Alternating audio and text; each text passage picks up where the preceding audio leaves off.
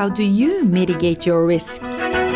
Montel's forecasting services cover risks from hours ahead to years ahead.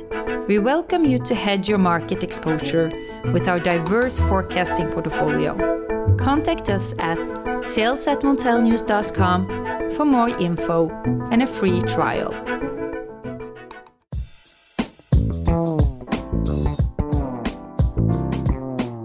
Hello, listeners, and welcome to the Montel Weekly Podcast, bringing NG Matters an informal setting. In today's pod, we'll discuss the expansion of renewables across Europe and the ways in which to finance green energy projects across the continent. In particular, we will delve into the complex world of power purchase agreements, or PPAs for short, and what's happening in this segment across many countries on the continent. What's new what's hot and what's not. Joining me, Richard Sverrisson, to discuss these matters is Tekla von Bülow of Aurora Energy Research, who luckily for us is an expert in this field. A warm welcome to you, Tekla. Thank you very much, Richard. Uh, glad to be here today. How are you doing in, in Berlin? How's how's the, the COVID situation uh, where you are? We're slowly starting to to open up a few things again, but we're uh, obviously far from from a normal situation still very much working from home meetings happening virtually but i feel like after a year of being stuck at home we finally have come to quite a set of terms with with the conditions and uh, it, it's working really well so i'm, I'm looking forward for, for things to open up a little bit more but but we're doing well in Berlin so far. That's good to good to hear. There is there is light at the end of the tunnel. Now, now we're we're here, Tekla, to discuss PPAs, in particular in your home country of, of, Germany. Now, could you tell us a little bit about what happened in 2020 in, in, terms of PPAs? Yeah, so very, very happy to. I mean, in, in general, I think it's um, fantastic to see the activity that has been going on. I think a, a lot of people were expecting uh, COVID to put a halt on many things, including action on climate change and um, especially also halt uh, on, on the PPA market. We were quite happy to see um, that 2020 was, was not able to put a halt to all of what is happening, including the PPA market. And so this has been an ongoing rising trend in Europe, but also in Germany, more PPAs being closed and we do see this trend continuing. A lot of interest from corporates, especially uh, coming coming in asking um, to decarbonize their activities via PPAs. It is an extremely hot market for the moment, and that's continued into this year. You know, as we as we discussed um, just a moment ago, as as the maybe the the end of the pandemic is looming. This is the beginning of the end of the pandemic. Hopefully, hopefully, yes, no, definitely. I mean, uh, luckily, we're all uh, so able to work virtually. So uh, all the discussions um, around um, closing PPAs, uh, contract negotiations, and so on can all happen virtually with all the information being shared online. So it is not something that has been put a, a hold by, by the COVID situation. And if we look at, at uh, the general market development, also with, with quite a bit of volatility last year, this also, since we're looking at PPAs, which is which is looking at the long-term developments of our prices, depending, of course, how how long what kind of tenors we're, we're looking at, but it has been something that hasn't put a hold in, in closing PPAs. Absolutely. So, I mean, could you talk us through the sort of main types that you're seeing? You mentioned corporates. Is that the main type of PPA deals that you that you're seeing or have seen so far in the last sort of 12 months? Well, you have to differentiate between the corporate activity happening, but of course you also have uh, utility PPAs that are strong in the market as well, as well as kind of intermediate structures where you have an, an intermediate player having the relationship um, with uh, with the asset uh, and then selling on to to another party on the corporate side, especially, I've seen a, a, a massive increase in, in interest uh, in some of the European markets, uh, especially in Germany. Um, the utility side has been has been developing as well. Can you give us some indication on numbers here, the trends that you see, uh, Tekla? Yeah, so the, I mean, if we look at the different European markets, you have to look at the individual markets to to identify clear trends. There's a huge difference between the maturity of the different markets. You have much more mature markets for instance, in, in the UK, in the Nordics, and Iberia, than you have in other countries, uh, such as my own in Germany. But we do we do see continuing interest and there's very little standardization, both in terms of the size of the PPAs, really from small PPA sizes to very long PPA sizes. We also see a huge variety in the, the tenors, depending on what kind of projects we're looking at. If we're looking at new build projects, where you really have to use the PPAs in order to secure the cash flows and ensure that the projects are bankable we see longer tenors, but with very long tenors, we also see new innovative kind of uh, structures emerging in terms of tranching the PPA into different sub tenors to enable kind of a fixed price at the start and then uh, becoming more flexible as the tenor evolves uh, to, to kind of take into account insecurities around the, the price developments. We also see a big variety also in terms of structures in, in general, or volume clauses, both uh, as produced, but also baseload structures emerging. It really, really depends on, on kind of the, um, the, the legislation and the, the technology we're talking about, and within the technologies also whether it's a new build asset or a lifetime extension asset. You you sort of hit the nail on the head there in a way, Tekla, because you know it is such a non-standardized uh, area or market in a sense that it, it's very hard to generalize between you know countries and, and also and deals because even you know the PPA contract is is a, is a, is a beast of immense complexity in many ways. But if I could say you you've highlighted some areas the some innovative deals that are emerging. Are there any other standouts that you'd like to to, to, to tell us about? Yeah, so an interesting trend that I could see emerging is, especially when we talk about the, the corporates, is whether the corporates will continue to have the direct relationship to the asset, right? Putting their logos on the wind farm and saying, this is our wind farm, the one we're procuring the green energy from. Or do you uh, are, are you more of a, a price hedger and are you less interested in kind of direct relationship?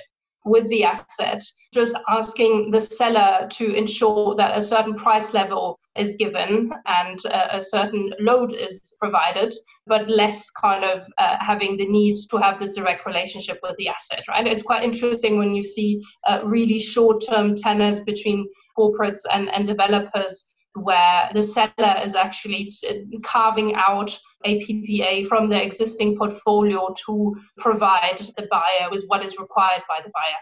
Uh, so quite an interesting uh, development in that sense. So corporates, you know, selling themselves as green here is is, is very very important. Whether that's naming the wind uh, turbines or on the on the solar panels or whatever, this this you see is becoming more and more important? It, it really depends on what corporates we're talking about. There's there's some of them um, which we called kind of the green image seekers, the one that um, really have high stakeholder pressure. And the ones that really want to demonstrate their green activities, these will be the corporates that would be more interested in putting their logo on a wind farm. But if we're talking about very energy intense uh, companies where the price of a PPA actually makes a huge difference in, in terms of, uh, of their commercial, commercial competitiveness.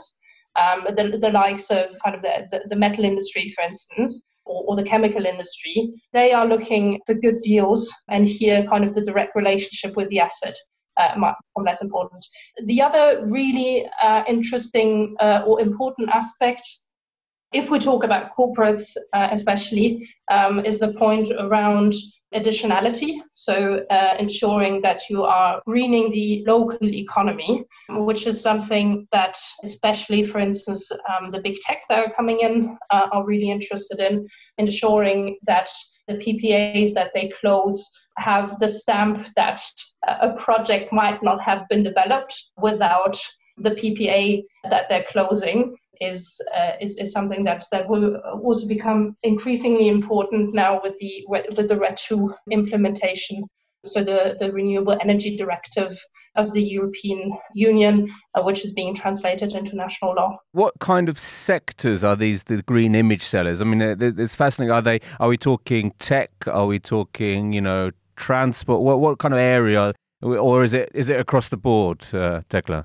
Yeah, um, so the, the, the, green image seekers are really the ones um, that have, in our categorization, really have high stakeholder pressure, which is both from their end customers or uh, end clients, as well as their own employees and more and more the shareholders also. So typically, we're talking about uh, the big retail uh, companies, the hotels, uh, also in some sense uh, the um, uh, transport, automotive uh, companies, depending on how how they calculate their emissions and so on and so forth, right? So the, the green image seekers are the ones that not necessarily high, have high energy intensity, while what we call the green giants have, in addition to high stakeholder pressure, also have uh, a really high energy intensity and are looking both for the, the green image or the or, or, the publication of, of their green image, but also really looking at, at the price. Mm.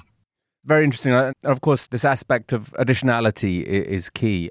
Now, in Germany, would you would you say that Germany is a kind of sleeping giant here in, in the PPA market because of you know a lot of the, the feed in tariffs are coming coming to an end. We're seeing wind farms that are no longer receiving subsidies and also changes to the, the guarantee of origin legislation.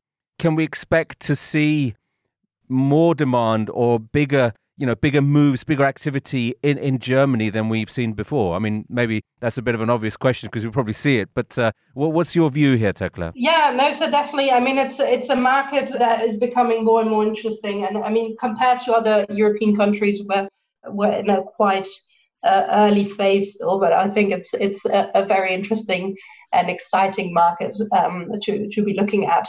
So again, you have to differentiate between the different technologies, right? So on the solar side, you can, in, terms of PPAs, so most of the PPAs in, in Germany are in solar and will continue to be. On the solar side, we see merchant build out for everything that is not eligible to go into the auctions, which is everything above 20 megawatt.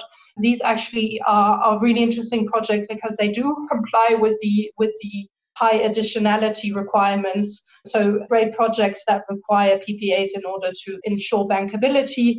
You also have a little bit of lifetime extension coming in. So the first solar assets will run out of the 20 years uh, subsidy scheme. So these will, will also in part be looking for PPAs for some, some lifetime extension. But on the solar side, it's, it's mostly kind of the, the merchant build out in, in addition to, to a PPA. On the onshore wind side, this is a market that is very much, as you might know, lagging lagging behind or has been been slowed down in recent years with auctions being uh, heavily undersubscribed. Uh, so we nearly don't see any merchant build out until the end of the decade. Thus, also means that you will see very few PPAs being closed in the onshore wind segment. What you do see, though, is some uh, lifetime extensions again. So, for all the plants that run out of the EEG uh, subsidy scheme in Germany are eligible to uh, or are, have, have provide the opportunity to continue running with a PPA. And it, it is being used as uh, some projects still require secured cash flow for the land leases, for instance. Offshore wind will be really interesting.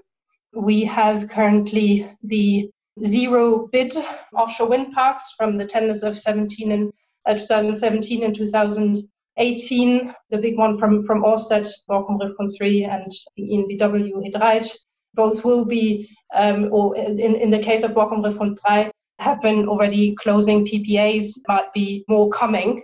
So these are really, really high quality PPAs um, in terms of additionality with really long tenors. And these are the ones that also provide the big, big volumes and enabling some of the corporates to decarbonize via the offshore wind part. In all the other countries, you really have to look at, at what kind of technology we're looking at, what kind of asset. Many countries have opted for auctions and contracts for difference, also known as CFDs. Tekla, can you explain the differences and how these may influence PPA deals? Um, yeah, so I mean, specifically um, looking at Iberia, for instance, we do see a kind of a competition between going into the auctions and, and, and building out fully merchant.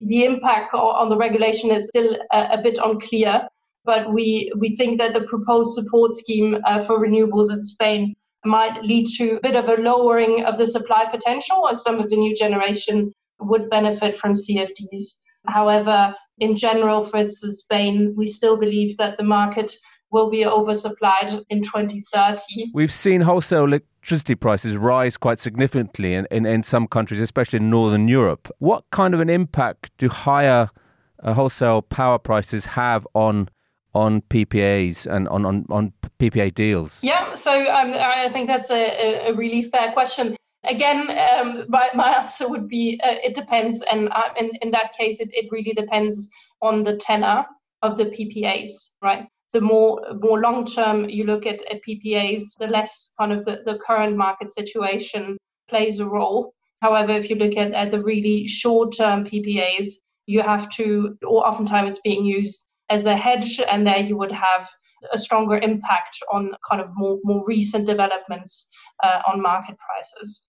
What is really important with PPAs is getting kind of the price forecasts as right as possible and ensure that the uh, structure of the PPA is taking into account um, kind of your risk position in your market view, um, especially if you look at, at the more long term market developments in many countries, cannibalization of renewables will play a significant role. What we mean by, by cannibalization of renewables is that wind tends to blow in, in one region so that in, in times of, of uh, high wind, all the renewable assets are producing at the same time, the same with uh, the sun shining. So, in times of high renewable production, at the same time, it has a, a big impact on the baseload prices. So um, having a good good view on on how renewable expansion will develop over the next couple of years, taking into account also insecurities around regulation and government targets of renewable expansion, is really important to feel comfortable with the, with the PPA pricing. Mm. Absolutely, I think we've also seen some severe you know instances of, of severe weather, Tekla. I think we, you know in, in, in Texas, for example, you you see a lot of the wind farms and the wind producers they're being hit by extreme conditions. And I'm just wondering, uh, are you noticing or have you seen any movement to include more kind of force majeure clauses into into PPA contracts? Yes, definitely. I think uh, both COVID and events like Texas have made parties on, on both sides more more aware of these kind of events. So I think uh, lawyers are, are much better positioned uh, to comment on this, mm. um, but but have definitely uh, seen much more discussion around the importance of uh, force majeure in the PPA market, right? Both in, in terms of the delivery of power, but also security around um, the, the construction of the asset. Tekla, I often ask the guests on this podcast if they had a,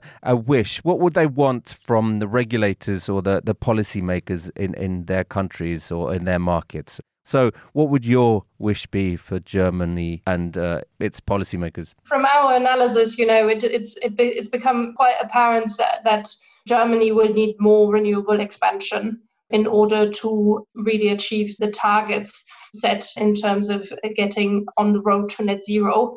And in, in Germany, it, it will be very much about enabling more expansion of offshore wind, but also reducing the hurdles for onshore wind, ensuring the participation on onshore wind auctions, reducing regulatory hurdles around the extension of lifetime, but also repowering of assets falling out of um, the subsidy scheme after 20 years. I think there's an enormous willingness of both the suppliers, the, the utilities, or in, in general the sellers of PPAs to, to push this market forward.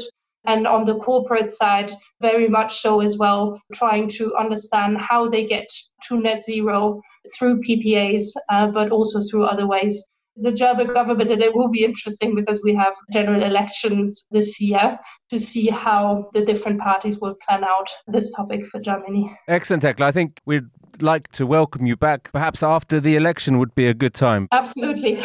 but thank you very much for being a guest on the Montel Weekly podcast this week, Tekla. Pleasure, Richard. Thanks a lot. So, listeners, you can now follow the podcast on our own Twitter account, aptly named the Montel Weekly Podcast. Please direct message any suggestions questions or you know let us know if you if you think you have a good idea for a guest on the show. You can also send us an email to podcast at montelnews.com lastly remember to keep up to date with all that's happening in energy markets on montel news. You can subscribe on apple podcasts and spotify or wherever you get your podcasts from. Thank you and goodbye